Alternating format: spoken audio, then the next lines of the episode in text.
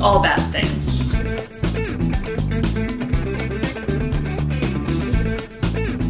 Tragedy. Tragedies, disasters, That's bad things. trigger warning for everything possible. What? Hello! I'm Hello. Rachel, And I'm David. and this is All Bad Things. COVID edition. yes, indeed. Uh, follow us Insta, Twitter, Facebook at All Bad Things Pod. Email us allbadthingspod at gmail.com. Join our Facebook discussion group and our Discord. Oh, and I forgot to say welcome, everybody. Welcome. Oh, yes. you said And- hello. And do all those things. Yes. um, you may notice that we sound a little distant today. Because and we muffled. That would all be correct. So if you don't follow us on the social meds, you uh, you may not n- know that uh, David tested positive for COVID on Yep. Tuesday. are. Mild I cold. would have sys- I would have got away with it too if it wasn't for those damn kids. what? It's, it's nothing. It's a Scooby Doo reference. Uh, Oh, an old old person reference. That's, no, I know Scooby Doo, but Meaning, like I, I went over two years without getting it, and oh, it- it gotcha. finally came. Yeah, It was my turn. Yep, that happens. Um, so we're recording this Sunday. We're recording this the day before it comes out because we've been trying to get as far into this and to decide like how what the safest way to record was. I am still testing negative. I tested negative today. You did, you did. This was day five, so Mm-hmm. so there's a chance you're well, you you feel better for Mm-hmm. Yeah. one thing. But it was just uh fortunately like you're vaxxed and boosted. Mhm.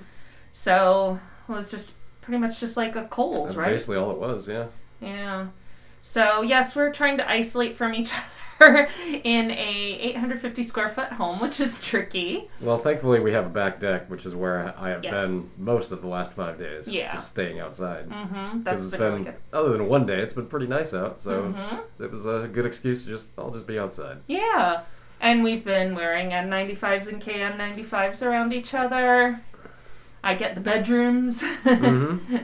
um, so it seems to have been working so far because I've been testing negative for recording today. The reason we sound so weird is that uh, we have the mic much farther from us than we normally do because we're trying to keep a little bit of distance and we are both wearing masks Yes. so we're muffled and we're distant Yeah. so hence the Looks like we might be clipping here and there too. no that's just that's just Is a it? tiny bit Oh, you don't have okay. to worry about those occasional spikes Good. Yep.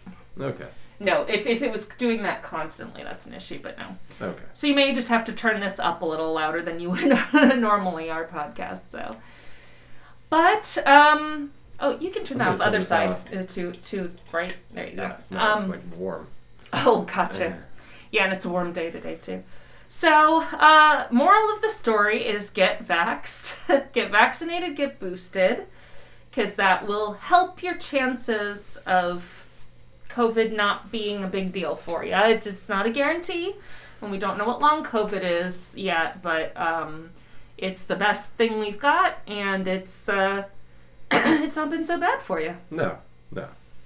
So, so yeah, So that's that's, that. that. story for us. That's our COVID story thus far. On a more important note, the Carolina Hurricanes knocked off the Boston Bruins yesterday That's right. here in Raleigh, which if I hadn't been sick, I would have been there because I've, I've never been to a game seven. But, uh, but either way, that happened. So the Bruins are done. We are moving on. We don't know who we're playing. We're either playing the Rangers or the Penguins. We'll find out later today. Who do you want them to play? I would prefer playing the Rangers because the Penguins still have veteran guys that know how to play, and they still have guys that have won Stanley Cups. So, and the Rangers are pretty, in terms of the playoffs, pretty inexperienced. So, okay. I'd rather play them.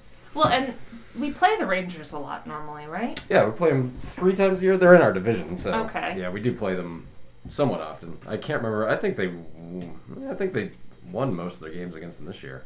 I'm pretty sure. Either way, We are moving on. Yeah. One, one step closer to a Stanley Cup. there you go. What are your feelings about their chances for a Stanley Cup win? Well, uh, Freddie Anderson is supposed to be coming back in Really? this series. Yes. Okay. And he's Goalie. been out. Yep. Um, he's been out for like five weeks at this point. Lower body injury, right? Yes. Mm. But uh, and obviously, I doubt. He, I mean, who knows if he'll be fresh or anything? But Mm-hmm. it'll be good to have him back. Yeah. So Yeah. we'll see. I, I know everybody is so excited about Hurricanes hockey. Well, we don't have any drinks to introduce because we are wearing masks. We're wearing N95, so they don't they don't come off very easily. So, uh, so yeah. Are you excited about this episode? I'm just excited to, to figure out what this whole. Thing I is. know I've You've been teasing. Oh, Yes. first off, I meant to, um, and this is uh, this is pertinent to our current situation too. So uh, Haley submitted a script that has been added to the listener script pile, um, which I worked on yesterday to try and like make sure I had them all. Anyway, I'm sure I don't have them all like listed out, but um, she also uh, it dis- uh, said she'd like to answer some questions that we had in Andrea Doria Part 1. Okay. So I guess we were talking about, probably because it was Courtney's first communion, I think we were probably talking about that, Okay. and um, about if adults who convert to Catholicism like get a first communion or whatever. Well, Haley answered the question. Adults who are converting to Catholicism receive communion after they have completed a series of steps called Rite of Christian Initiation for Adults, which sounds very culty. Uh, Yeah. like, I would I would make a terrible joke there, but I'm not going to. And typically, they are baptized, confirmed, and have their first communion all in one time around Easter Sunday. That's interesting. I didn't know that. Fantastic. Did- the second question you had was about the name of the virus that causes COVID 19. It is SARS Oh, CoV that's 2. right. That's right. It is SARS, SARS CoV 1 was responsible for the SARS outbreak in the early 2000s. which I remember. Yeah. MERS CoV is responsible for MERS in the Middle East beginning in 2012 through today. I work in a research lab that handles HCoV-NL63, a coronavirus that infects the airway in mostly children and can exacerbate asthma. So another Interesting. smarty person. I was gonna say, what? Why are? Why another are you smart listening to person. this? I know. Another person who knows shit tons more than we do. So that's interesting because I know that um, coronaviruses are a type of Yes. virus based on. It's almost like a derivative of. It's like a, type of yes. a coronavirus, right? Yeah. But there are all sorts of There are. coronaviruses, yeah. hmm So, anyway, thank you, Haley. yes. Those good answers to those questions. So, yes, I have been teasing you massively about this topic. I see this as being a series that we can pick up kind of whenever we want, like um somewhat regularly or whatever, similar to what You're Wrong About did with the O.J. Simpson trial. You know, they do a couple episodes here and there over time. In fact, I don't think they've finished it. They're still going on. They forgot. Um, and but each episode can stand alone Sure. so once i say it you're gonna you're gonna know what it is but i don't think you're gonna guess the subtopic Okay. my friend Watch out for this guy. He's like underneath your. oh i rock- got you so I Rocking won't chair. rock. yeah jesse's jesse's with us here so my friend we are starting we are opening the very long book of the 27 club today Oh. oh Okay. yeah Mm-hmm. Interesting. Okay. yes yes indeed So in this first episode, you were saying it had to do with the Winter Olympics. yeah, so yes i gave Is you a there- lot of is there weird a famous Olympian that's in the 27th. I club? gave you a lot of weird hints Yeah. about it. There is a winter sports connection, a Russia connection, a Hollywood connection. the Hollywood one. Yeah, Yeah. that's what everybody Now, knows. for the most what what comes to your mind when you think t like who comes to your mind when you think Twenty Seven Club? part. Uh, Mm-hmm. Kurt Cobain, Jimi Hendrix, I th Janis Joplin too, right? Um, And there were some other people that just missed it. They they Yeah, that's true. Yeah, Mhm. Amy uh, Winehouse. that's right. She was like 28. No, she was Oh, she 27. was 27. Uh-huh, She's Oh. part, she's a member. Okay. Um, Brian Jones of the Rolling Stones. He was Okay. one of the early members. Uh-huh. But uh, Janice, Jimmy, and Jim Morrison oh, that's right. Jim Morrison too. all died within like a year and a half of each other. No Hmm. Oh, shit. Wow. That's what codified this legend of the 27 Club. It was hard to be a rock star in the 60s. I guess. right? So my thought is that we can obviously cut. They're mostly overdoses, right? Or drug related, alcohol related Or issues. suicide. Yeah, and suicide. uh, Suicide, possible murder. right, depending on the conspiracy theories. yeah. So I actually think that this is my opinion. We can discuss this because we haven't discussed it. My opinion is that we can cover the suicides as well. Yeah. because I know suicide is like listed as a crime, but I think it's a is? mental health crisis. Yeah, y- yeah, suicide is homicide of oneself, and homicide it, it, it's Sure. codified as a as a But as who- a but- crime. Sure, but who So- do you get to charge? well, Like, the idea, the idea I think is so that if someone attempts suicide, you can you can commit them. okay. I Oh, think guess. that's the idea. Okay. You know that there's a mechanism of law. Sure. It's not like they're putting people in jail for it. It's more like they I can understand. take legal action to Yeah, which force them into rehab or which whatever. anybody who uh, attempts uh, that sort of thing, like you don't want them just going right back out into so- society because well, you don't. You, you need to help them address whatever Yeah. is causing them to do that, to want to. because you don't you don't get to that by accident. That's that's right. Yeah. No, it's a mental health crisis, Yeah. which is a disaster, right? Yes. Mental health problems are a disaster. They are not a crime. No, So that's now there are a few murders in this, according to Wikipedia, but not of people I've heard of. So I, because like, I think Tupac was too young. I think he was twenty five. Biggie I think him and was- Biggie. were I think they they both- were both twenty five. Okay. twenty five or twenty six. But there was somebody else, and I forget. I had not heard of the artists who were on the Wikipedia article as being murdered. That I don't think we should cover because that is crime. Mhm. But I think that um, like accidents and suicides yeah. count and that we can which means that if you want to do Kurt Cobain, I'm okay with that. Sure. Yeah. Yeah, I might I might do that one. Yeah. I I re- remember a lot about when that Yeah. Mm-hmm. happened. I was I was a young seventeen year old lad Mm-hmm. when that when that news broke. Yeah. So, I, I very much I do remember exactly where I was when I heard it, and uh, you know all that what people say. Like I remember what I was doing. Like I Right. I, I still remember vividly. Well, it Um, was a big deal. Well, and what kind of gets left out now, um, probably just for contextual reasons, but what a lot of people forget now is that he was missing for five days. Oh yeah. Mm-hmm. So that was that was the original story. Is like he's he, He's missing. He, went missing. He broke out of a rehab institution. So Oh, I don't want to get really? the, I don't want to Okay. get the facts wrong. Okay. Something like that. But for five days, four or five days, nobody knew where he was. wow, that is yeah. And then They then the, found nu- him. then the news comes on. And it's just like kind of confirmed what everybody was thinking. Afraid of yeah. But it was still pretty shocking. Yeah. you know? Yeah.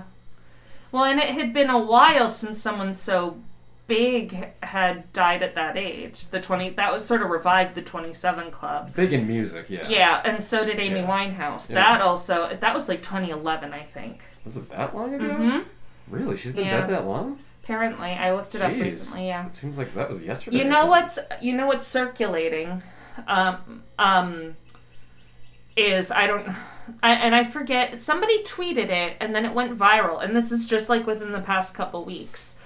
Someone tweeted, "It's amazing how many people over twenty five don't remember that Neil Patrick Harris served a cake of a dead Amy Winehouse like three months after she died." So anyway, I've never even heard that. Yeah. like, what the fuck? It apparently really happened. It was not a cake. Apparently, it was like a meat platter. But he had a Halloween party and an extremely poor taste.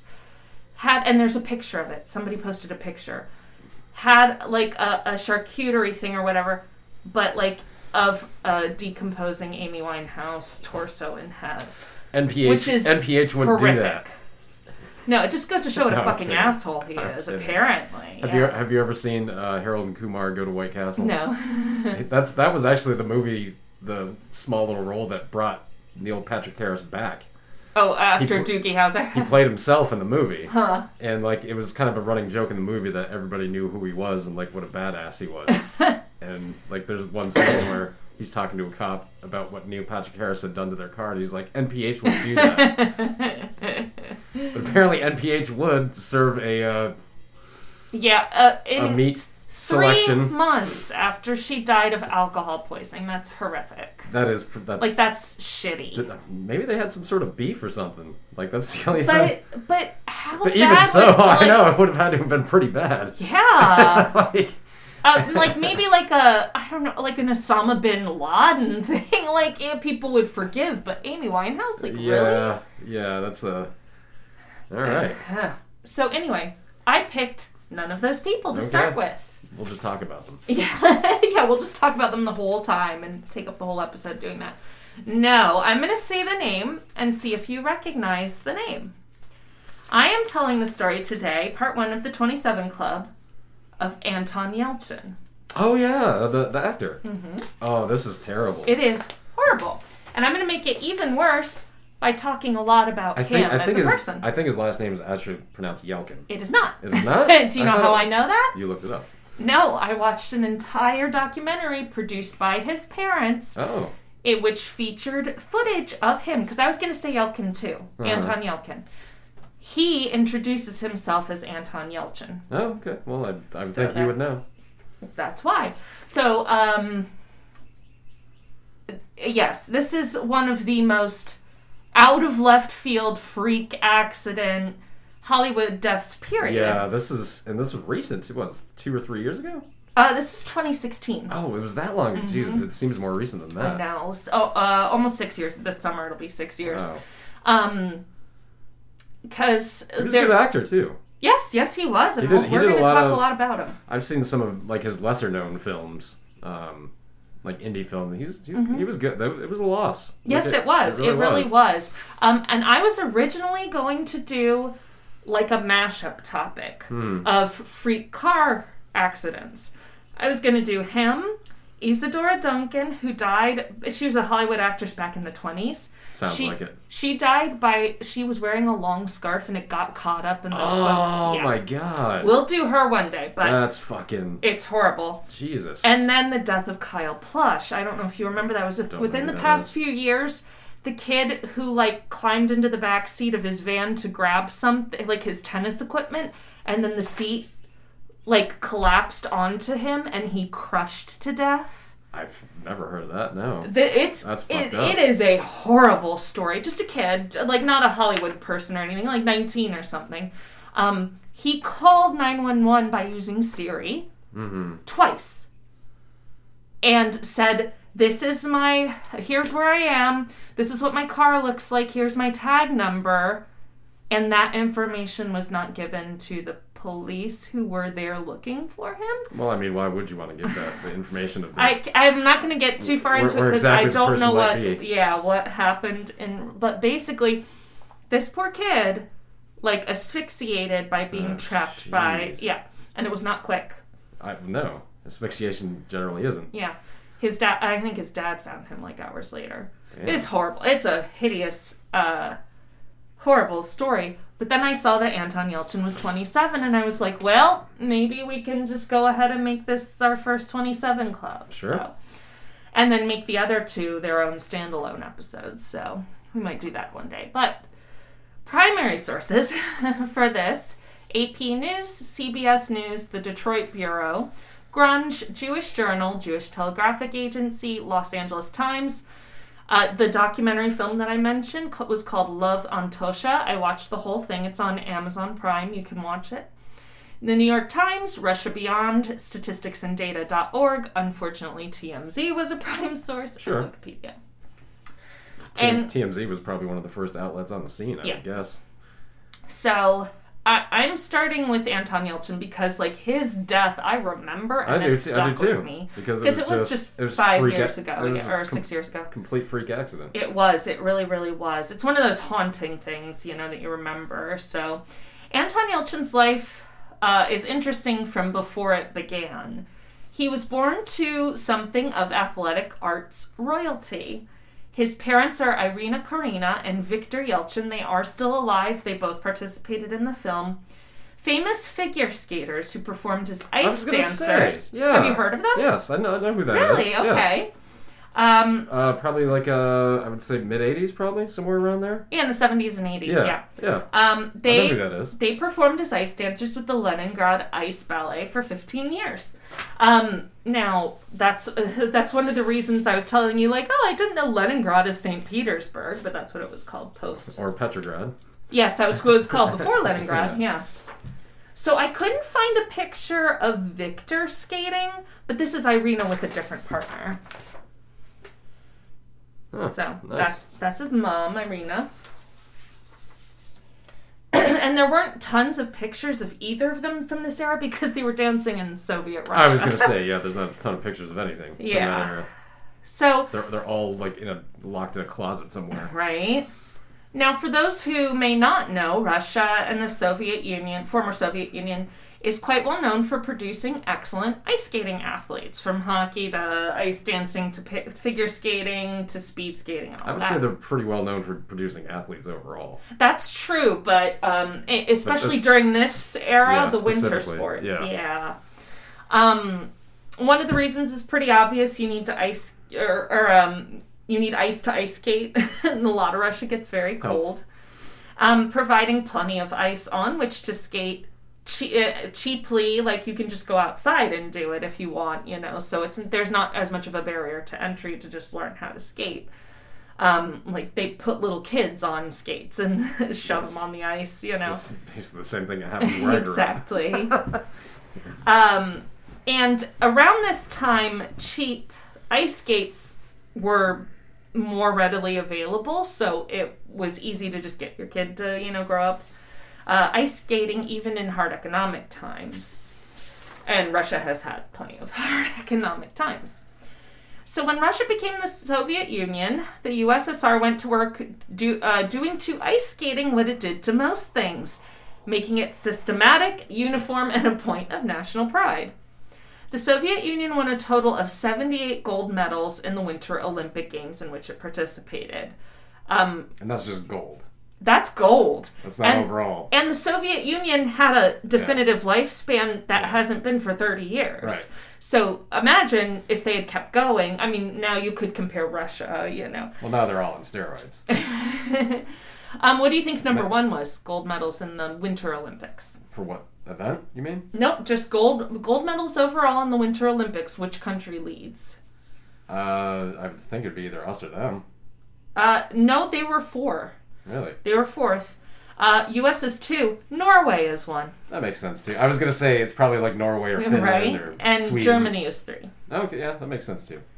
Um, yeah. So while the Olympics are ostensibly an amateur competition, Oh, yeah. I mean, LeBron James played in the Olympics. It's not amateur, you know.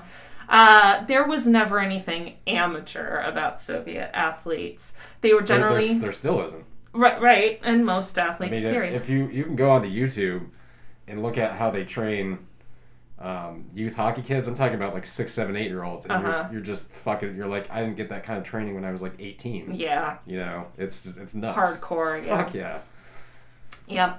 So, uh, base. Uh, I ca- I'm not speaking to today, but back then, at the very least, um, they were supported by the state, so they were Oh, yeah. being paid to do this professionally and basically given a BS job title. And they were housed and Yes. Uh you huh. know, that kind of stuff. Uh-huh. Yeah. They, um, a lot of them were listed as being members of the military. Mo- um, I'm pretty sure all of the men were.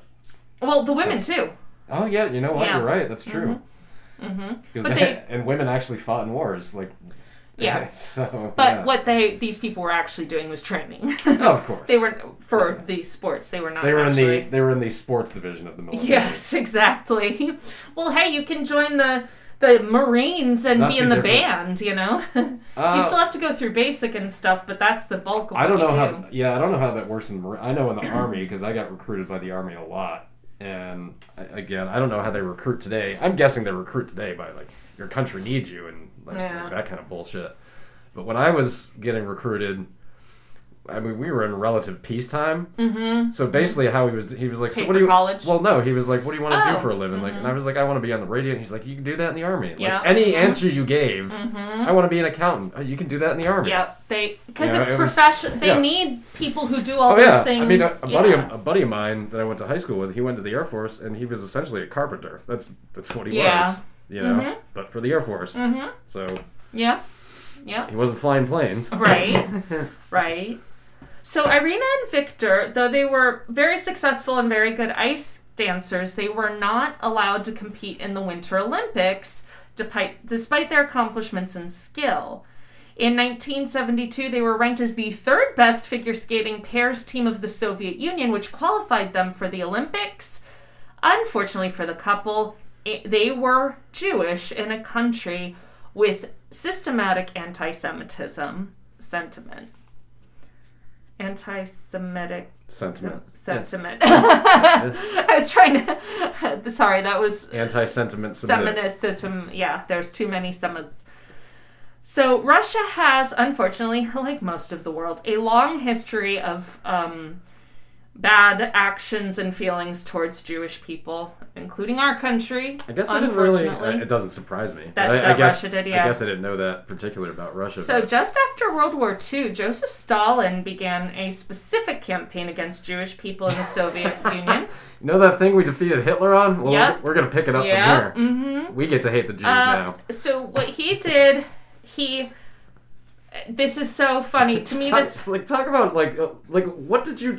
I know. What did you? 25 million Russians died. Right. Mm-hmm. And well, it's just like, obviously, that wasn't their main reason why. to- Right. Now we know. But They it's were just trying like, to stop Hitler from Right. taking over Russia. from taking over their racket. They're like, Yeah. no, no, no, no, no. you know, We're the world power We here, get not to you. we get to hate the Jews more. right.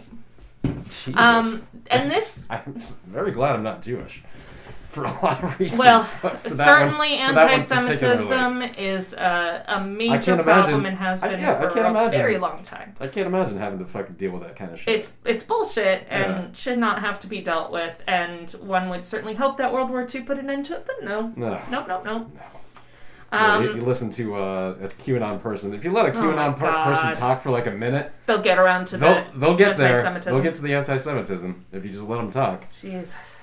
Um, so Stalin did this thing where he gave see if this term rings any bells to you. Um, he called he wouldn't say just like, "Oh, well we need to get rid of Jewish people." He called them rootless, rootless cosmopolitans Don't that even was know what his that means. like uh, his little name for Jewish people, coded word for Sure. Jewish, and he said they were quote kneeling before the West end quote. So in other words, like oh, they're the people who are throwing off our whole plan. Well, I mean, to, to be fair, we we did give them a whole country to have, so they, they in in a sense they probably were. well, but no, what rootless cosmopolitan reminded me of was coastal elite. Oh yeah, sure, yeah. It's one of those coded words. well, like like globalist. That's that's Yeah. to me that's the new. It's not even that much of a code word. anymore. Yeah. Like, whenever you hear some oh the globalists, they're talking about Jews. That's what they're talking about, and it's just like. This this stupid shady coded language that you're not outright Yeah, it's coded for a reason. yeah. Mm-hmm. Yeah. Yeah. Because you're not just going to say you're a white supremacist, Right. an Aryan. Yeah. You just buy a supremacist. MAGA hat instead. So uh, things didn't get better for Jewish people during the USSR years. By the late 80s, anti Semitism was on the rise in the now nearly fallen USSR. Like, we're getting to the, We're getting to the, the end. death knell, right? But a lot of times things get the worst right before the end, right? Oh, of course. when Irina became pregnant in 1988, uh, Victor was like, you know, do we really want to bring our Jewish child into this country? I don't know. So he visited his brother Eugene in uh, California. He was an aspiring independent filmmaker. He had already emigrated to the US. And Victor came back and he's like, okay, Irina, w- we're going to need to get out of here. Like let let's We should go. probably Let's take pack our our shit and baby. go. Yeah, let's take our baby. And This get isn't out going of to end here. well for anybody anyway. Mm. And they were certainly not the only ones. Between 1970 and 1988, 291,000 Jewish people left the USSR for other countries. I'm surprised they even could. You know what I mean? Well, a lot of people defected, Sh- Oh well, that makes sense too. Yeah. It's escaped, right? like oh, we're just gonna we, we're just gonna take a plane to the United States. Mm-hmm. Oh, I and, had a- oh, and never get on the plane ride home. I had a friend who defected from Cuba. Oh okay. She came to the U.S. Um, I met her in, in college in Miami. She came to the U.S. She was part of a like a national orchestra. Mm-hmm. She played violin. They came to I think California to do to play a show, Mm, just and never she and a left. friend of hers just never showed up. They walked. a- They literally like ran from the hotel Yeah. got into a cab and, and that was that. And then you have to apply for all the refugee stuff and all that. Um, they weren't even the fam- only famous Russian Jewish skaters to leave the USSR. Olympic champions Oleg Protopopov and Ludmila Belousova defected and fled for Switzerland in 1979. So, and of course, Eugene had left the Soviet Union himself. Um, that did not go down well with the powers that be. And that actually, like, so this was earlier, like in the 80s. They didn't let Victor and Irina leave the USSR any earlier. Sure. They were, like, on lockdown. They, they were lo- on lockdown for three years. They're like, you can't even leave the country. Yeah. Like, you- we're, you, we're not giving you a chance to defect. Yeah. Because I'm sure Eugene that, had left, I'm so. sure that happened quite a bit. Oh yeah, to a lot of people. So so this is where Victor's head is and and Irina now they're like, okay, I, we think we need to get out of here. We're starting a family, you know. So Anton Vikorovich Yelchin was born on March 11th, 1989 and he was born in the USSR. Oh, okay. And these are the earliest pictures I could find of him as a little kid, not a baby. Still got the same face though. I know you can tell him it's from him. like yeah. yeah he he's very uh he's had the same face had the same face his whole life basically. Um, so six months later, when Anton was uh, six uh, six months old, so this was uh, actually basically right around September eleventh, nineteen eighty nine. Uh, Irina and Victor and uh, and Anton. Oh goodness, left for the United States. That's our Jesse must have gone in there. He, he was. He was just What a sitting robot. in there though. It looked like. He does that. It's very strange. Yeah. And we're back with Litter Robot done. Yeah. Done letter robot. Yes. So uh, Irina was 32, Victor was 38, and Anton was six months old when they emigrated to the United States. Okay. Um, they did not technically defect, they were granted refugee status. Um, That is not defecting. That is true. Yeah, um, they were they were relatively like well off for the USSR, but they basically had to sell everything they owned and just Sure. you know go themselves. Well, I mean, it, it doesn't sound like they have any plans on going back. Yeah, So, exactly. Mm-hmm. I mean, why not? Yep. Uh, the couple w- considered that the loss of like all their stuff and everything a worthwhile investment for a better opportunity for Anton, and that was really why they left. Was they For him. yes. mhm. I mean, timing could have been better because when the USSR collapsed, it- it, Yeah. was not good for No, it was not. It was not anybody. good. Mm-hmm. And, well, anybody besides oligarchs, but Yeah, it's great right. for them. Yeah, But, uh, no, that's I mean that's something in history that doesn't really get taught a whole lot is the financial implications of the downfall of the USSR. yeah, Um, a lot of people were destitute, and you know, and then uh, who came in and turned their economy into a capitalist uh, sunshine paradise? That pr- oh, that's right, we helped. them do that. Because we just have to make the rest of the world in our image. that's right. Oh God. Um. That, that's that could be a whole all bad thing in itself. Thanks, thanks, Clinton. Yeah. Hey, we don't cover crime. Yeah, right.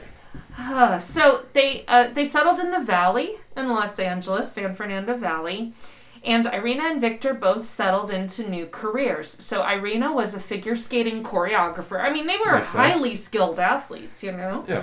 So, and uh, Victor was a figure skating coach. He was Sasha Cohen's first uh, figure skating coach.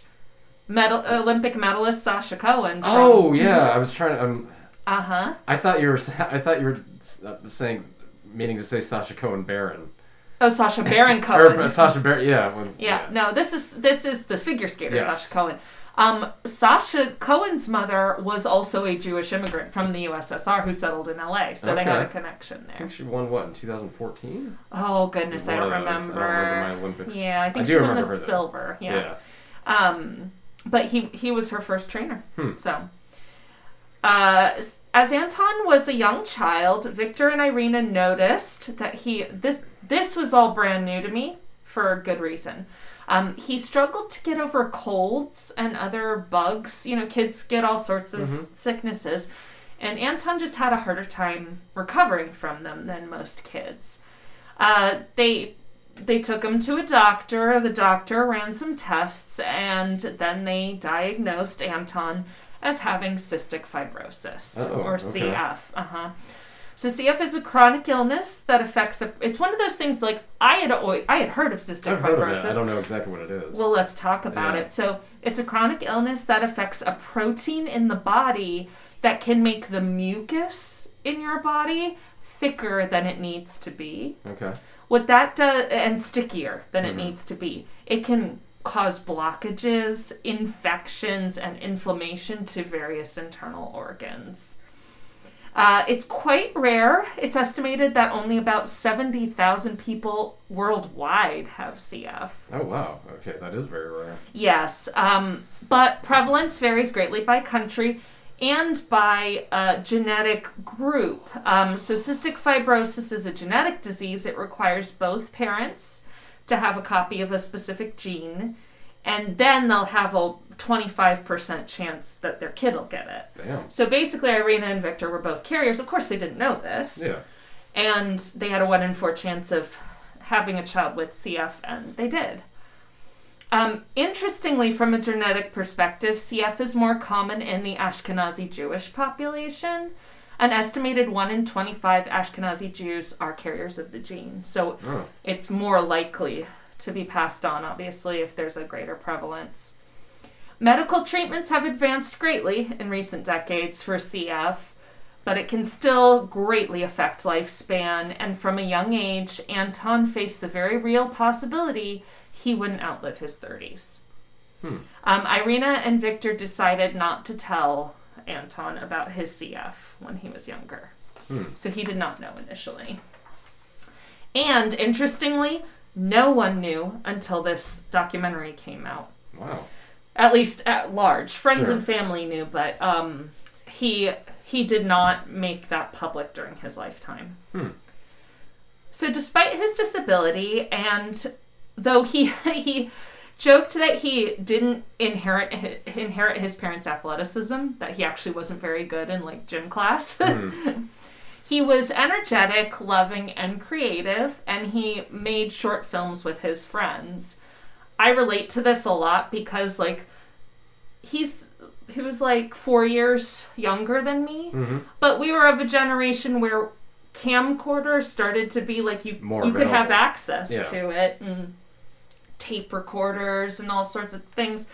My sister and I used to make little short films and do funny little skits on cassettes, uh, like record stuff, and we did a we did we did a lot of like satirical stuff. We Sure. did this thing when I was eleven, like a lifestyles of the rich and famous, and I portrayed the Queen of England. I don't know. That sounds like Just- uh, your sense of humor. I know. And then there was, I, I played Diane Diane Sawyer, but the name was Diane Soybean, and it.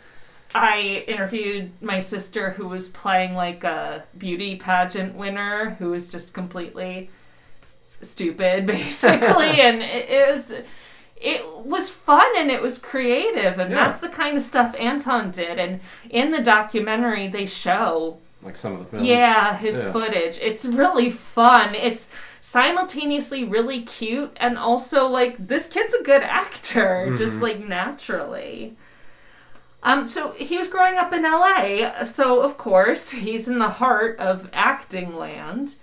And a family friend suggested to Irina and Victor, like, "Hey, why don't you put him in acting classes? You know, he's he seems to be like to, seems to like this stuff. Just go ahead and let him do it." So they so they did. This is his uh, headshot as a kid.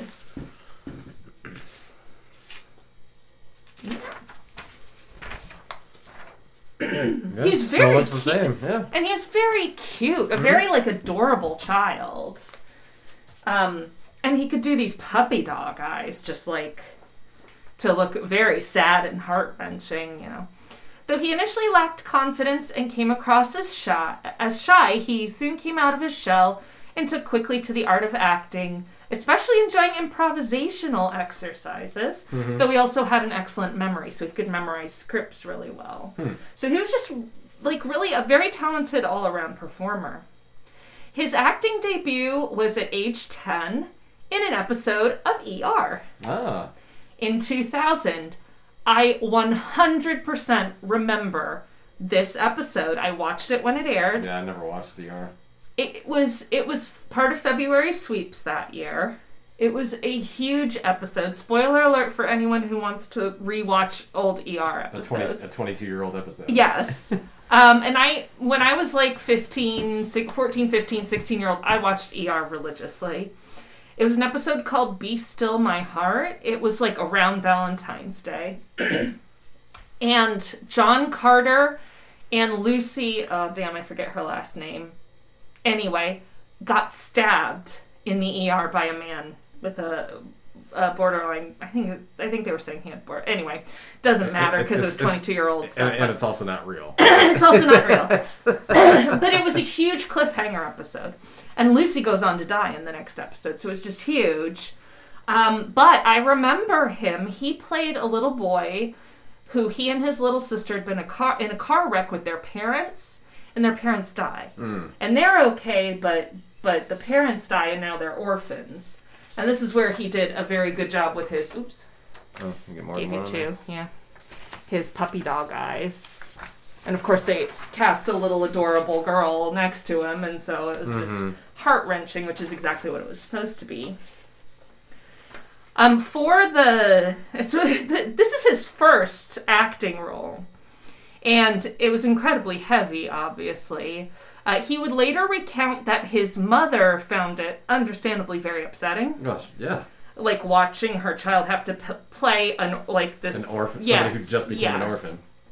But he found himself that the crying that he had to do for the role was cathartic. He Yeah. he liked it, which is it's a a very actor thing, a very natural actor thing.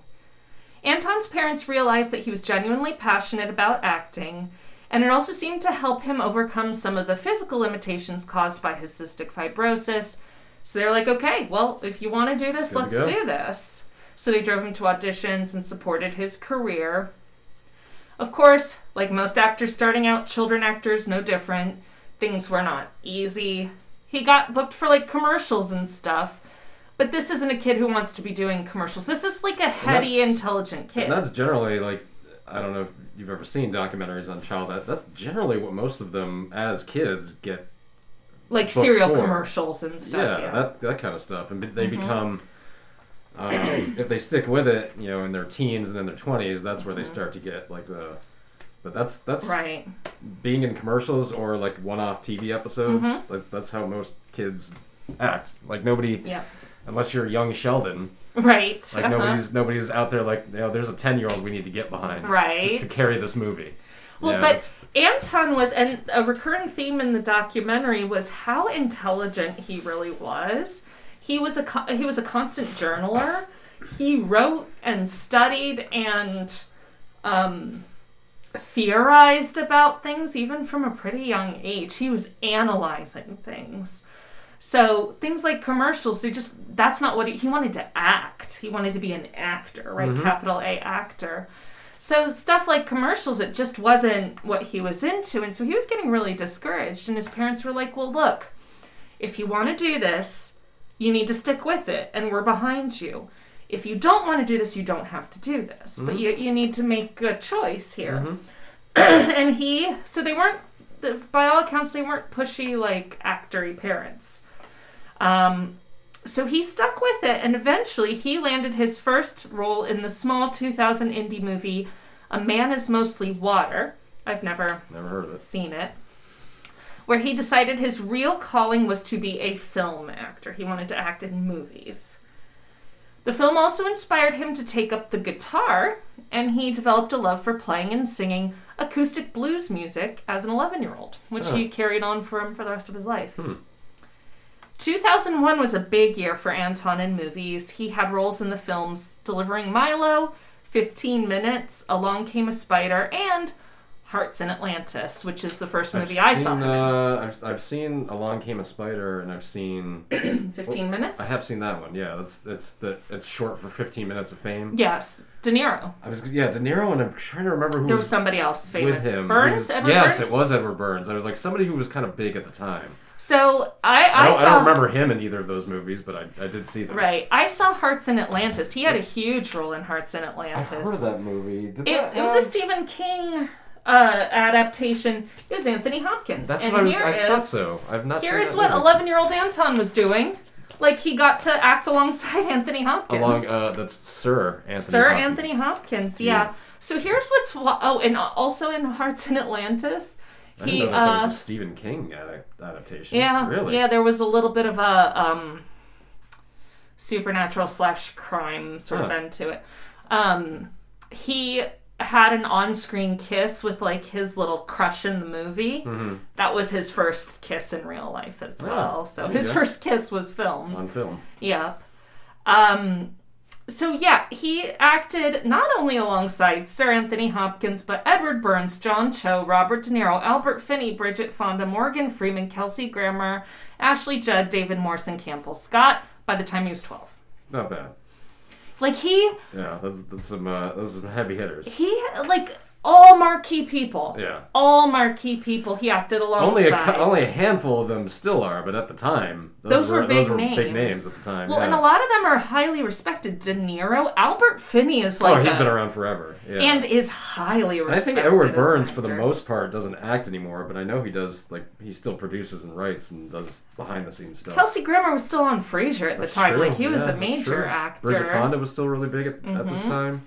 Yeah. Uh, David Morse is Yep. another he's, he's still long-standing around. character he's, actor. He's like Mhm. the uh, perpetual, what is it? Uh, like third lead. yes. hmm You know, Most agreed he came across as a very natural actor, both a curious and precocious child. Anthony Hopkins called him, quote, an extraordinary boy, yeah. end quote.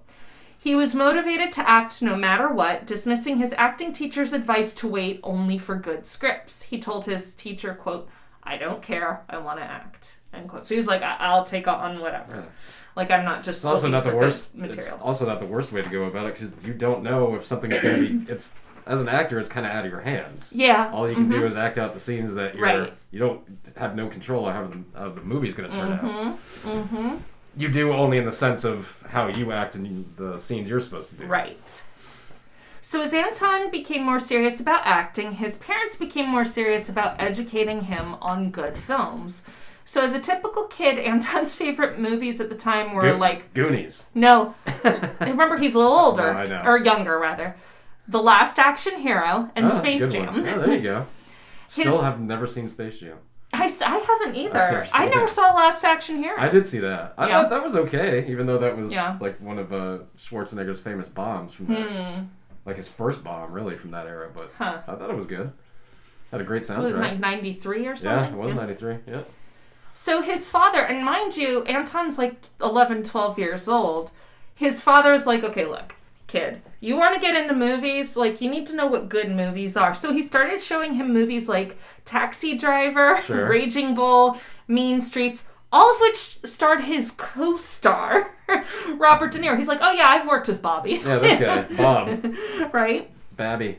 Even as a tween, Anton was making intelligent observations about film and their context, including a journal entry that stated, quote, Travis Bickle is a reflection of the history of masculinity in film. End quote. He was Wow. writing that as like a Fucking- fourteen year old. I wasn't thinking about movie the- I know, theory right? until like maybe like ten years ago. In that and starting film- to pick up on In you that know, film Love on Tosha, like they show a lot of his journal entries. Wow, He he was studying this shit. Like I don't know how many volumes of his writing they've got, but it's a lot. And he was a good writer too. it's kind of funny that he wrote that because the Travis Bickle character has now become like a darling of the right wing. Yeah, and, so he's, like and so and he's writing this, this twenty is years attached ago. with like masculinity. yeah, and that's and that's and and that's probably why. yeah. You know what I mean? Yeah. So that's that's interesting. Mm-hmm. That's talk about uh, the impression. Right? Mm-hmm. Extremely observant, an Yeah. extremely observant person. His film taste expanded into film noir and foreign film, and he quickly became a self studying student of film, beginning to develop ambitions of directing one day. Very, like, you can tell from the stuff that they put in the film about his, um, in the documentary about his journal entries. Like, he's a filmmaker. Like, he's going to be a filmmaker. You could tell that. His talents weren't all serious. He was still talented at improv, and I, I kind of remember this.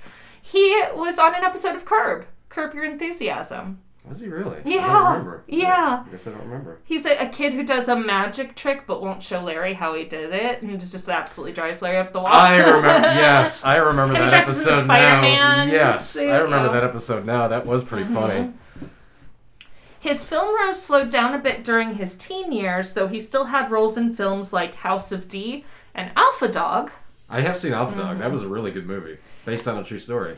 It's so funny. There's a uh, there's a scene in the documentary where his mom recounts he had to. There was a scene, I guess, in Alpha Dog where he had to be drunk or, or Yep. pre- pretend to be drunk, right? Yeah.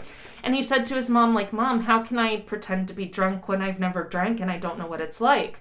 And she's like, "You're an actor. You pretend. That's what you do." Yeah, yeah, She's like, just watch Nicolas Cage.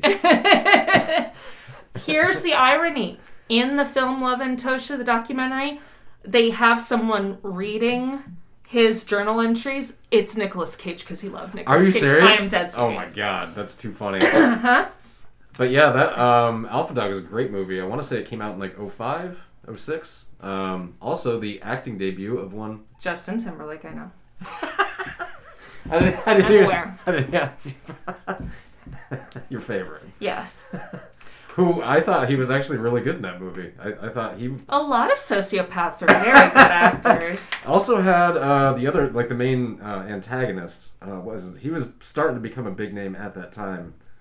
He, he was in Speed Racer. Now I can't remember Oh, his I've name. never seen that. I don't know who that But uh, he kind of had like a little heyday in the mid 2000s Hmm. and has kind of faded away a little bit. But yeah, Alpha Dog's a great movie. I, I would recommend that to anybody. is. So then, so he was like, Mom, I've never been drunk. How do I pretend to be drunk? She's like, You pretend. That's what you do. Well, he came back to her later and was like, Mom, so don't get mad. But I got he had shit-faced. raided their liquor cabinet and filmed himself, probably? yes Yeah. and they showed him filming himself like it's Drunk as fuck. simultaneously hilarious and also like he's so introspective because he's he's still even when he's drunk he knows why he's doing this so he's trying to describe every feeling he's like my eyes are going out of focus and like things like that it was pretty funny He should have gone on to be an author. that seems like that seems like how things were lining up right then. But he he just kept adding more marquee co-stars to the list, like Robin Williams, Frank Langella. Like he, he Bruce acted Willis was with everybody. uh, Bruce Wilson was in Alpha Dog too. Oh, okay. Well, here's him and fuckface Justin Timberlake. So he yeah he looks like the age he is. Yeah, he's like he looks like 16 he's or 15 something, or yeah. Mm-hmm. 16. Yeah. Also, he had a brief relationship, well, a friendship, and then a brief relationship with one of his teenage co-stars. Sure. One case do Kristen Stewart. Oh, good old case do. Uh huh. She was interviewed in the film. It's crazy that she's now like an Oscar nominated I know, actress. That's right? like it's like, huh? How did that happen? She was interviewed a bunch in the film, and she said, "quote He kind of like broke my heart." Oh, end quote. well. it was like the early. That happens. She remembers him incredibly fondly, Sure. but yeah. I'm sure they were probably about the same age too. uh-huh, Yes, uh huh, yeah. They're like within a year of each other. Yeah. And she said that that relationship was really formative and that she learned a lot from him as an actor, too. Because they were both teen actors, you know. As Anton entered adulthood, his doctor told his parents the complications of cystic fibrosis would just increase with age, and that was starting to become more and more apparent in Anton's case. So at that point, it's- so I think it was when he was 18, they decided to go ahead and tell him, and that was the first time his diagnosis was disclosed to him. He started receiving breathing treatments, and that kind of helped to break up the mucus that was causing problems. He decided not to disclose his illness publicly, and his experience with chronic illness it resulted in a feeling that he would carry with him of being somewhat isolated from the rest of the world. He's carrying a secret from the rest of Sure. the world, you know. But he carried on as if nothing was about, different about him, and none of his coworkers, who he didn't specifically tell, didn't think he was ill. Like he he was a burn the candle at both ends sort of a person. Mm-hmm. Only his fam- family and close friends were aware of his cystic fibrosis. so his career picked up again as he entered adulthood, including one of his most well-known roles, that of Pavel Chekhov in the rebooted Star, Star Trek, Trek, yep. franchise headed by J.J. Abrams. And that was a huge thing yeah, I when thought it came the out. yeah, I thought the reboot, the first movie, I thought was actually pretty good, and then the other two were Yeah. not, not so much. So the first film was released in 2009 when Anton was 20, but they began filming when he was just 18. Um, and that same year, he co-starred in another famous franchise reboot, Terminator Salvation. That's right, he was in that too. Mm-hmm. That and that also was just not. It was just like Yeah.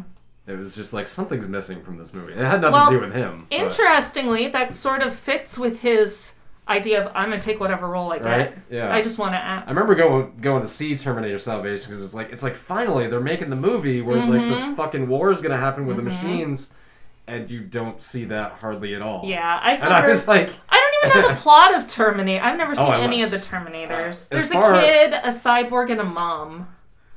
That's no, what I know. that's that's that's No? Uh-huh. the second one. That's the second one. In the original Terminator, which is still still holds up. I've seen Okay. it recently. Um, a Terminator is coming back from the future to kill Sarah Connor. What's a Terminator? It's a robot. It's a machine, Okay. but looks like a human. Why? Who To, cr- to well, blend in let's- with society, and you know, Okay. it's yeah. The we'll original discuss later. the original, Ter- the original Terminator is one of the best science fiction movies ever. okay. Yes. I'm not a huge sci-fi fan, I as know, you know, yeah. but maybe I'll. I try. dabble in sci fi, but I, I like a good You one. here and dabble. there. His talent and personality endeared him to J.J. Abrams and to his older co-stars, including Chris Pine, who is interviewed extensively in the film. Mm-hmm. That was his big breakout, Yeah, mm-hmm. too, was Star Trek. Zoe Saldana and Zachary Kin- Quinto, or is it Quinto. Quinto? Okay. Who was uh, Silence. Huh? Oh, Spock in Star in the Trek. movie, he was, at that time, he was famous for Silence on that TV show Heroes. Did you ever watch that? I never. I, I watched no, the first, I never watched really the first Heroes. season. The first, and I never Okay. watched it after that. Okay. Um, as well as his former co-star John Cho. So this is Oh, a yeah, picture yeah, of the that's Star Trek cast. John Cho, who was in a John movie Cho. I mentioned previously, uh, Harold and Kumar Go to White Castle. yes, and he was also in one of the early indie movies with Anton when he was younger. Oh, okay. So, um, Also, he was in the he was in the American Pie movies too. He's he's Oh, the okay. one he's the one that famously coined the term MILF. really, oh, Yes. that's funny. Yes, I don't know if he coined it, but No, no, it was he, he written. said it. He- Yeah. yes. uh-huh. Virtually everyone he worked with would end up singing his praise praises as an actor, an artist, a musician, an intellectual, and a person. Jennifer Lawrence credited him with helping her Oh. open up her own acting style by t- talking with and observing him. They acted together as well. They're roughly the same age, too. Oh, okay. I didn't know they were in a movie together. Yep. I mean, he did a lot of like Sure. smaller. sounds like films, so- sounds like he was just taking whatever he. Yep. Yeah. hmm Anton, like this kid was just he was just artistic all over. Like he had to express himself, right? So he expanded his artistic pursuits into photography, and this is pretty awesome. He Makes sense. developed like a very gritty guerrilla style of like photography and filmmaking. It both impressed and disturbed his friends and coworkers. Sure. The impression Like, uh, I is- got. is that a dead raccoon? Well, no, I'm going to show you some of his work. oh, okay. Um, the impression I got was that in his young adulthood, he was sort of like an Andy Warhol in his like, not in his collecting people. Andy Warhol was weirdly manipulative, but like in what he saw, his vision, Andy like Warhol a John was- Waters, yeah. Andy, Warhol was just overall weird and on a different, on a different plane. But most, I Mm-hmm. mean, but most artistic people are They, they, they're know, seeing things they're- that other people are. right. Their Mm-hmm. their mind is in a different place than than most people, Right. Mm-hmm. You know, which is why they're doing. And they're drawn to different things Yeah. than most people, yeah. Yeah, He had, um, his stories were notoriously wild, and he had photographic evidence to, like, back this stuff up. So here are some of his photographs which weren't really displayed until after his death. that's yeah, that's that's weird. I'm showing you some of the lesser disturbing ones. That's lots that's of kinda- masks, lots of Yeah. superimposing. something going on there. I think this is actually him. Self portrait. In a blonde wig and a dress, Uh-huh. on, lounging weirdly on the couch. Yeah, that was. He just had this this vision that Yeah. was pretty different. Um, and they all agreed that he was a major ladies' man. Yeah, he's a good looking guy. But Yeah. he actually, like, he, even though he was, you know, he slept around basically, of course, I mean, he's fucking twenty years old. it seems like Yeah. he- all of his former partners, for the most part, didn't hate him. They were still like, That's okay, good. well, you know, like, they, they weren't. They didn't seem um, upset at him, so maybe he was just super open and honest about how how he conducted himself or Like, something. hey, I'm 20 years old, and there's absolutely no reason for me to be tied down by anybody right now. Yeah. Like- well, plus you have to remember he was living like with the fucking sword of Damocles over his head. He knew that there was a chance he wasn't going to live past his thirties. yeah, that's true. Yeah. So, that's maybe going to that's change probably- how you. Of course. He, he's like I'm It'll change already your- middle aged. Yeah, it'll you know, change your during my outlook, for sure. lifespan. Yeah. So, so he's probably he's probably living a little fast because hey, it- it's Yeah. possible he doesn't have a whole lot of life to live. Yeah, yeah. And I don't mean living fast as in like he. They didn't really. mm, I, mean, I don't know that they would have addressed it in a documentary made by his parents, but um, they didn't really talk about like huge substance abuse issues or anything like I'm that. sure he so- probably, I'm sure he probably drank and smoked weed, and that might have been. He went the extent to. of He it. played in the fucking Viper Room and shit. So Yeah, he, he was. I'm sure he was enjoying Probably himself, dabbled. but yeah. he didn't. He uh, he didn't come off as like I mean, it'd be someone it'd with a problem. be hard not to. You Yeah. Mm-hmm. know what I mean? You have access to all that stuff. So Yeah. Like most young adults, let alone those with chronic illness and those with such strong artistic talent, he struggled with feelings of inadequacy and frustration, and he had conflicting feelings about ha- taking roles in big budget movies, preferring to engage in what he considered cinema, you know, more sure. heady, independent, less commercial films. But even when starring in major films, he committed 100%, disregarding himself and his illness, much to his mother's concern. For the, and he was very close with his parents, especially his mother. Sure. For the rest of his life, he would continue to bounce from film to film. He acted in a total of 49 movies Wow. by age 27. No shit. So between ages like 10 or 11 and Sure. 27. 16 years, 49 movies. That's impressive for anybody. It's a lot. Yeah. Yeah. That's three. That's three movies a year. Yeah. Yeah, it's a lot. Um, now that includes a few posthumously released films, but Sure. still he acted in them. So, Star Trek Beyond, Anton's last Star Trek film, started shooting in the summer of 2015. Throughout the filming, his co-stars noticed his de- decreasing weight and tired appearance Oh. a change that you can see in his uh, later roles. He was also, as he aged, they talked about in the documentary, his hairline started to recede and he was getting Oh. pretty conscious, self conscious Sure. about. I mean, when you're in your mid 20s and you're starting to lose your hair, Yeah. that's a little. Yeah. yeah That, that especially will make you a little self conscious. Uh, I mean, that would make a normal person self-conscious. Imagine having to show up and people are going to see your Holly, face red everywhere. carpet, and all Yeah. that. Yeah. Mhm. Yeah, I would. I would. Yeah, there's, Mm-hmm. there's no way I could be in that lifestyle. I know. Those who were close to him knew, of course, that his illness was maybe starting to take a toll on him, maybe worsening. His breathing and other CF treatments were getting harder and working less effectively. Some of them speculated he was pushing himself so hard in his life and career because he knew that he wouldn't have a long life. So he was also exploring the next logical step in his career, that of filmmaker, Sure. starting to become a director Yeah, and he was given the green light to move behind the camera for the first time. Unfortunately, he would not get the opportunity to do so. really? Oh man. So, from the time he was a child, Anton's parents knew that there was a good chance they would outlive him.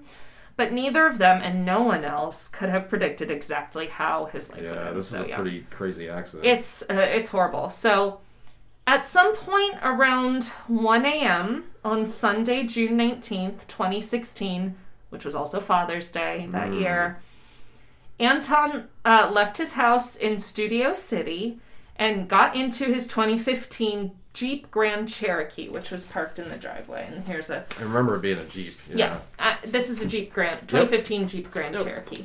Um, I think it was black, but I could be wrong. I couldn't find a picture of his Jeep. Right. Um, so he got in the car. He was going to be meeting friends for a very late rehearsal. Um, he got into the Jeep, started it up, presumably thought it was in park, right? Got out of the car and walked down his driveway, He was which going, was he at was an going to get the angle. mail, wasn't he, or something? Yeah, that's what it's thought that he Yeah. was. We, we don't know if 100%, Sure. but yes, his mailbox was down there, so he could have been checking his mail. He could have been checking that the gate was unlocked because Yeah. he had a front gate, a, a mechanical gate. Um, so that's the most likely thing of why he got out. Now, Anton's Jeep had an electric shifter. And this is what it looked like. This is a Yep. Jeep electric shifter. So it's an it's an automatic, right? So it's just Mm-hmm. just four gears: park, reverse, neutral, and drive slash S, which is sport, right? Mhm, And- Yep, probably. Um. So, an electric shifter. There's no mechanical. You're not doing anything mechanical. No. When, it, it's using electric impulses to then change the mechanics. Mm-hmm. So, I mean, I drive a manual, so I feel every fucking shift, right? With an electric shifter, you don't. No. And not only that, but this type of electric shifter was notoriously smooth, as I in, was- like, you don't feel anything in between I, I the gears. didn't want to say anything because I'm sure you're going to get into the the problem that this particular car had in itself. Mm-hmm. Yes. Yes, Yes. we are we are going to talk yes about that. So, um so yeah, there's no like you know when you're in a mechanical shifter, it's like clunk, clunk, clunk, Yeah. like that that little catch feeling that you that you feel. Well, that's not what you feel. And you don't feel anything in or well, certainly in these shifters you didn't feel anything. Now, manual shifters can and do slip out of gear. Anyone who's ever slipped out of gear, you know, you know, but you feel it electric shifters, especially like this, that didn't have that in between feeling, it could slip and you wouldn't know the difference. Hmm. And uh, that was a problem. This particular model of electric shifter on Anton's Jeep was one that many consumers had already complained about because there was no feeling in between the Mm-hmm. gears. Um, and it just glided gear to gear, making it confusing to a lot of drivers what And gear where, they were where, in. am- where am I? Because it's usually on your dash, right? Mm-hmm. Like it'll show, but you're not thinking, oh, I need to look. No, you look down and you're trying, or you feel it or whatever. Yeah. So there were no witnesses to what happened next. Right, yeah. He had a security camera, like visible on his garage, but there was, I could find no reference to footage. So either my guess is it wasn't It's Mm-hmm. out of- functioning, right.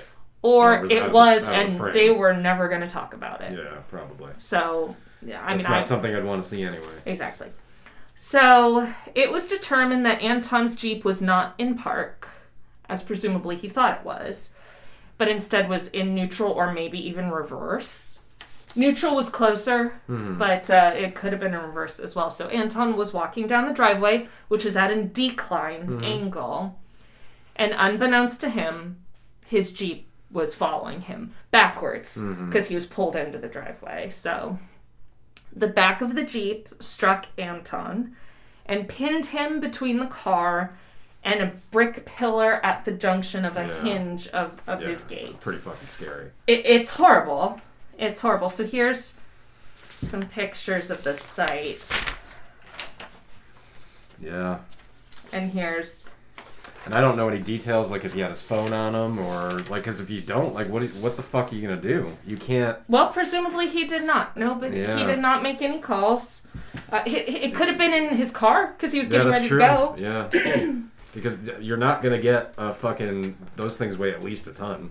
You're Yeah. not gonna get that Well, off of you. And it was accelerating Right. because of the yeah. Right, and you're not going to get that off of you yourself No. when you're already injured. On top of that, Yes. that's it- that's just scary. It, it is really, really scary. What a freak accident this was. Um, and it's one o'clock in the morning. Yeah. It's So not like someone's nobody's- walking down the sidewalk and is yeah, going to see Nobody's you. probably around, really. You know, and I'm sure it's not. And at this time, I'm guessing he probably had a good bit of money. So Yeah. probably, so probably, where he lives, like every house has gates. And I did a I did a you Google know. Street View of what it looks like now. You know, it could Yeah. look different, but yeah, it was like stone walls and, we're- foliage and we're- and Mm-hmm. I mean, he's a celebrity at this point, and where celebrities live, they want to be kind of closed off. Yeah. You know what I mean? For privacy. and So- and the gates set back a little bit from Yeah. the street. Mm-hmm. So yeah, nobody's gonna just happen upon him at And one if in he the got morning. caught by surprise, which obviously he did, he may not have screamed or made any noise. That's true too. Yeah. because it, would have been like, what the fuck just happened? yeah. Um, so the cause of his death would be deemed blunt traumatic asphyxia. Oh Jesus. He was crushed. Christ, Yeah. He he wa- he was crushed. I just hope it was quick, but it, I, it sounds like it wasn't. Well, so his death certificate called the timeline of his death rapid. Uh, good. So I mean, basically, that he died within like a minute or so. Um, and no other contributing factors to his death were found. They were like, he wasn't high, he Mm-hmm. it's wasn't drunk. Literally It's just, just it's literally just what it was. It's A just freak- as- a freak accident. freakish as it sounds. Yeah, uh huh. Chris Pine would later comment on the irony of someone who struggled with breathing because of cystic fibrosis Getting being crushed to death. No shit. That's ugh, Yeah. Mm-hmm. wow. He was asphyxiated. Mm-hmm. He died by He almost Nothing. died in the way he was going to, yeah, yeah. but just not, you know, just too soon. Yeah. And to- so he, he got crushed by his car. Nobody knew that this happened. And like I said, this is all reconstructed. Like, we're not even 100% sure why he walked down the driveway, what Right. exactly happened. He was the only person there. But this is what was reconstructed. Uh, a while later, his friends are like, Where Where is he? That's Where right, did-" because he's going to a, what a rehearsal? rehearsal. So they're So- probably like, "Where the fuck is he?" So, in the early hours of that morning, they went to his house and Oh his my- friends found him. God, Yeah. I can't imagine coming upon that. uh-uh uh-uh because what's the last thing you expect Yeah. literally the last thing you expect to find Yeah. And you're is probably your friend crushed to death and you're probably sitting there like, "How the fuck? Like, was this a robbery? Like, it's- was somebody trying to steal his car? How like, is what? his car Yeah, Yeah, and it was probably still on probably. a car still running yeah, oh my god yeah so and then they called the police obviously right Yeah. so anton's death was obviously a complete shock out of left field rightly called a freak accident because that's Mm-hmm. what it was obviously his friends and family completely distraught he was his parents only child they Yeah. were and devastated he's, he's fuck 27 years old. You know how young that is? Uh, yes and Uh, we're you going know, to find out in yeah. every episode we do right Yeah. Uh-huh. I mean, when you're 27, you're still a fucking child for Yes. the most part. You know, absolutely at least I was. and um, you know, and he was he, he was famous, but he was also known to very famous people because he had all those famous and he co-stars. and he wasn't um you know because he took the kind of roles he did Mm-hmm. he wasn't like stick him up on a billboard famous you know what i mean he Yeah. was i think he was famous within the industry Right. you know what i mean and well, and Star and a- Trek made him a right. lot more famous and to probably audiences, and probably a yeah. face to some people Yeah. but it's not like he was like matt damon or that He's like not. that he wasn't level. a leading man in Right. blockbusters. Right. Right. he's he's what he is at this point he's a consistent good actor Right. Mhm. yeah Kind of an actor's actor. pretty much you know, a little yeah bit. yeah So obviously, the, and the, this is 2016, so there was Twitter messages and everything about outpouring of grief. Martin Landau, another one And of this- his co-stars. is, is he dead yet I don't know. He was in this film, which is in 2018. I don't know why I put it that way. Yeah. I should have said it was like, is he still alive? He's got to be like 100 years old by Right. now. He would later comment, "quote The human race has been cheated," end quote, by An- Anton's death. Simon Pegg, who was in um, oh, yeah, I know Star Simon Trek, Pegg. Yeah. called his death "quote cataclysmically unfair." End quote. Yeah, it's, yeah, it's, yeah. Uh, Mm-hmm. Dick Cheney going out to get his mail, and unfortunately, like, think, like, that, that doesn't happen to people like fucking Dick Cheney. I know. It's I- like, I- like, do I- you I- want proof there is no God? Right, Like, why yeah. didn't this happen to Dick Cheney Yeah, instead? or uh, fucking Mitch McConnell, Nancy Pelosi. I wouldn't Mm-hmm. Line them up. There's yes. a there's a laundry list. Jesus, Uh-huh. Mm-hmm. but it is. It's like it's people who had, uh, you know, uh, the a gift of like like what he had and Mm-hmm. Right. seemed to be because I I don't remember ever hearing any controversy about him. Yeah, Like he seemed to be He seemed to be a good dude that was really Mm-hmm. ultra talented at something that makes you famous. Right. hmm You know what I mean? So Mm-hmm. Yeah. His mother and father were understandably devastated, and his father said, quote, he is still with us. I cannot say he's gone, unquote. Uh, he commented that each day he and Irene will live as a day closer to seeing Anton again. So Mm. sad. They visit his grave at the Hollywood Forever Cemetery every day. wow. Like that's their and Yeah. this is this is him closer to his age of death and then you him can to his tell, parents. yeah, he's a little a little gaunter. yeah, Hair and, he a doesn't, little and he doesn't thinner. Mm-hmm. have like the same color in his face either. Yeah, the you know the disease may have really started to if he was Yeah. not really expected to outlive his 30s he was approaching 30 yeah, that's true. Yeah, that's true. so anton's shocking death quickly raised the question of why his cheap Yeah, Had I not remember. remained I remember that parked. being the biggest thing that came out of Yes. Mm-hmm. this, probably. Yeah, because clearly like the coroner was like this was not suicide there was no foul play this was an accident Hmm. so then it's like well he obviously didn't deliberately leave No. his jeep in neutral so, how did this happen? he must have thought it was in park why wasn't it and if you're already, if if Jeep's already aware of complaints of this similar thing, Well, bingo. So a- attention immediately turned to the Jeep, given that just a few months prior to Anton's death, concerns had been raised about the new electric shifters. In a story by CBS News in March of 2016, so three just months. a couple months before, yeah, Uh huh. A man named Gary Titus talked about his close call with the electric shifter in his 2014 Jeep Grand Cherokee. So, like Anton, he thought his car was in park in his driveway. He got out of the car and then he sees his car start to roll fucking backwards. Like, chase fuck. it I- after him. Yeah, basically. He panicked because oh, he had leased it. So he was like, oh, Oh, my God, this yeah. is a brand new leased vehicle. it's like I'm gonna get dinged for this one. Right, it's gonna like smash into my driveway. So he threw himself between his car and the garage. It appears that the vehicle was rolling pretty slowly, so he he was okay.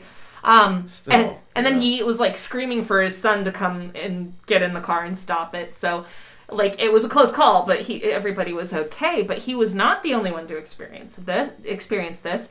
Hundreds of other complaints were filed for the same issue, including 121 crashes and 30 that resulted in injuries and Hmm. several hospitalizations. One uh, owner of a 2014 Jeep, a woman named uh, Deidre Maniotis, had her Jeep start rolling as she was exiting the car. like Oh, she's that's- one yeah, foot and in, then one like, foot out. whoa. Yeah, She grabbed onto the open door and steering wheel to like try and control it, but she fell and the thing rolled over her leg. yeah, yeah, Yeah. But that didn't feel good. Oh, I'm sure she was one of the hospitalizations. Yeah. So the NHTSA, the National Highway Traffic Safety Administration, got involved at that point, released a report calling the shifter, quote, non-intuitive, end quote, and said it increased, quote, the potential for unintended gear Hmm. selection, end quote. An editor from Consumer Report who test drove the 2014 Jeep Grand Cherokee called the shifter, quote, confusing and odd, end quote. And you don't want someone who test You- you drives don't, car to say uh, this is this is weird. And you don't want that in a you know riding around in something that weighs a ton. Right, right, yes.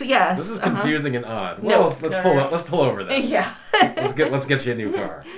and they also noted there was no fail-safe mechanism to keep the vehicle in gear from moving when the driver didn't want it to. For example, BMW and Mercedes with electric shifters had a fail-safe where if the door opened, car I've got stopped. It, I've got it on, on my car. It Yep. was the same thing. Remember when they Car had, would not- when the guy had to come and pick it up and towing it, and it kept doing that thing where it Oh, would yeah. automatically go back Uh-huh. into the. uh-huh. It So kept it- shifting back in. So it can be annoying. yes, for it's- certain contexts. Yes. Yeah. Yeah. So there there could be fail-safe measures, but Jeep just shit, didn't uh, institute them. I mean, the some of the equipment I work on too has that same measure. Mm-hmm. Like if like if you, um, they'll have like a some of the machines I work on have like a uh, what am I like an infrared curtain. yeah, mhm. So whenever you stop like in the machine until you turn that back on, Right. The whole machine shut down. Yeah. Just because you're you know you're sticking your hands in things. Yeah, Mm-hmm. yeah. And, you know so. Yeah, that fail safe is in machines as well. Yeah. So unfortunately, it was not Yeah. in this Jeep. So in April 2020, in April 2016, Fiat Chrysler, the um, manufacturer of, of Jeeps. Jeeps. Yep. Recalled over 800,000 2014 and 2015 Jeep Grand Cherokees. That's a lot. along with a couple other models with similar shifters, notices sent to consumers affected included, quote, tip sheets describing proper operation of the shifter, end quote. The thing that I will contend is We already know how to operate a shifter. yes, Like, and so I also, can yeah. I say that when they send out recall notices, they look like motherfucking ads. Or Yeah, I've like got- I've got one. generic shit. Well, it looks like something you're getting from like your insurance company. Right? You're just like, nah, I'll maybe look at this. it's really dumb. They underplay Yeah. what it is, so it doesn't come across as being urgent. Just being like, serious. and it comes in the fucking mail. Who is paying attention to the mail? Like, I don't know what they could do to do it better, but it to say, oh well, it was recalled. It was his fault. Like that's bullshit. Yeah. Yeah. So, um, Anton's parents filed a wrongful death suit against Fiat Chrysler as well as the dealership Sure. that sold it to Anton, claiming the electric shifter was to blame for their son's death. Very unwisely, in response, the dealership called Anton's death the result of his own, quote, misuse, misapplication, or damage, end quote, Yeah. of the Jeep. They actually apparently were either implying or accused him of modifying the vehicle. But this is a known Hmm. but issue that's- with this shifter, so it's Yeah. like, it's, uh, it's basically BS. They also, co- uh, so the family did contradict the coroner's report. They claimed that Anton, quote, lingered alive for some time, end quote, before dying. Yeah. Doesn't seem that happened. Um, although I guess it's maybe um, plausible. I'm sure he was alive initially and, and just like, what the fuck? And then, like, really, what the fuck? How am I going to get out of this? And, how then- I, I can't breathe very well right Yeah, now, and it was- then just blacked out. Yeah, that's just, that's fucking awful. Yeah. Uh, four other Jeep owners after this incident were spurred on to start a class action lawsuit for Yeah. $5 million against Fiat Chrysler. So Anton's parents' lawsuit was settled in March of 2018. The pros- proceeds of the settlement were used to start the Anton Yelchin Foundation and to produce the documentary Love Antosha. The Anton Yelchin Foundation now appears to be relatively defunct, but apparently they were established to assist those with financially assist those with uh, cystic fibrosis. The class action suit against Fiat Chrysler still going on. Oh, yeah. Class action suits last a long time. Last month, in April 2022, it was revealed in unsealed communication that Fiat Chrysler was made aware of the possible dangers of their Fucking electric of course. shifter design used in Yeah. the Jeep Grand Cherokee and chose and not made 'em to make anyway. any design Yeah, changes. that's, yeah. that's standard for a car company. yep, Because nothing we they're- haven't heard before. Because they're like, well, if it only kills a thousand people, we still make a profit. Yep, You know, the human math, the math Yeah. of a human life. Yeah, yeah. Um, which is something that get- gets brought up in the movie Fight Club. That's what yeah. that's what the Mm-hmm. character does. He investigates auto accidents. Mm-hmm. Yep. and decides if the legal payout is, Is, is worth worth, it. Mm-hmm. pursuing or not? Yep. So that, my friends, was the first installment of the 27 Club Okay. Yeah. and the death of well, the life and death of Anton Yeah. Yelchin. It's sad. It's really it's sad. really sad.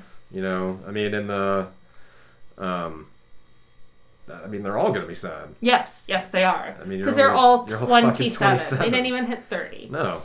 Mm-hmm. I can't. im- I can't imagine. I can remember being 27. wasn't all Mm-hmm. that long ago, but I can't imagine like my life having ended like that year. Mm-hmm. I think You know? for An- with Anton Yelchin, it's extra something. I don't know, poignant, sad, ironic, something that it was so out of left field, Yeah. but also that he was expected to have a shorter lifespan anyway. Hmm. Um, and then the what ultimately killed him was capitalism, just like everybody else. Not everybody else, but quite a Not few literally people. everybody else, but a lot of the people, a lot See, of that- us we It's, cover. it's either capitalism or God. It's one or the other. So yeah, I, I sure learned a heck of a lot about him that I didn't know before. yeah. There was. I, I'm, I've been trying to remember the name of it. I can't think it. But there, there was a movie he was in on. Uh, I I think it was a Netflix original movie. Um, that was really good. Like really, and I, I cannot remember the name of it. he's a he was a really good actor. He was Yeah. a really good child was. actor too. Yeah, he was good. He was Uh-huh. good. You know, and it's it's sad when, you know, when somebody who has that amount of talent and also isn't an asshole. You know what I mean? yeah, yeah, Because it, it doesn't seem there doesn't seem to be any yeah. If if Johnny Depp dies of this, I'm not going to be shedding It'd be, as like, many it'd, be tears. like, it'd be like, yeah, that's sad, but yeah, he was kind of a dick. yeah. Um, Um, but, uh, by by the way, real quick, gonna slightly weigh in on this. Uh, we'll call it a mutual abuse situation with him and Amber Heard. I, Yeah, that's I- a I don't- complicated nuanced. I know that that's been around. I just haven't situation. really followed because I don't really care about people entertainment are stuff. like dumping on Amber Heard, but I've- it I sounds have- like a It mu- sounds like she is getting most of the brunt of it. it but- sounds like a mutual abuse situation. Yeah. Frankly, like a really fucked up relationship that didn't and, and the- need to and the- happen. and those happen. They sure do. They Yeah. sure do. So anyway, but uh, but yeah. So that's like there's a lot of Hollywood assholes out there. Yeah. Why did why didn't Harvey fucking Weinstein die Right. this way? You Yeah, know, it's no shit, right? I mean, that's Yeah. Mm-hmm. yeah, yeah. that's- not not like a talented everybody liked him person. But that's but that's exactly who this kind of shit Right. Mm-hmm. happens to. Like it's just fucking. well, no, it it happens to people across the board. It does. Freak shit happens just across the board. It's just of course we notice it when it happens to somebody who's unobjectionable. You know. Yeah, that's true. That's true too. There's something to be said for that. But uh, Yeah. yeah. it's it's sad. Th- These are all going to be sad. Yeah. I, I mean, I know nothing about. Uh, I know nothing about the Amy Winehouse, so that'll be Yeah. interesting for me. And I know very little about the Janis Joplin. Uh, and I know kind of very little about Jimi Hendrix, like how he- so. See, I think it'll be interesting to Yeah. dig into because we know we know that they're famous for dying at 27, but and for being musicians, Those- right, Those, but people. This is kind of what I wanted to do, where we talk. Okay, who were they Yeah, as right. people, Yeah, and then and as artists, Yeah. and then what actually happened, what led up to what happened. Obviously, for Anton Yelchin, it was a, just a a freak accident. weird weirdness, but um, you know, for a lot of them, it's going to be death by misadventure, as they say. Yeah, so. yeah. Well, this will be.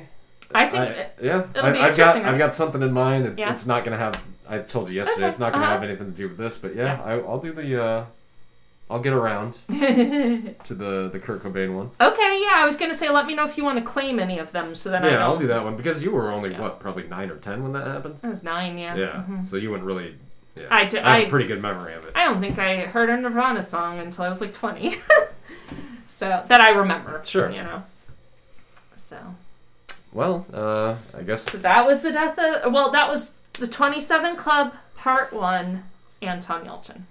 And this has been another episode of All Bad Things, our first and hopefully last COVID edition. Yes, I'm David. I'm Rachel. We'll see you next week.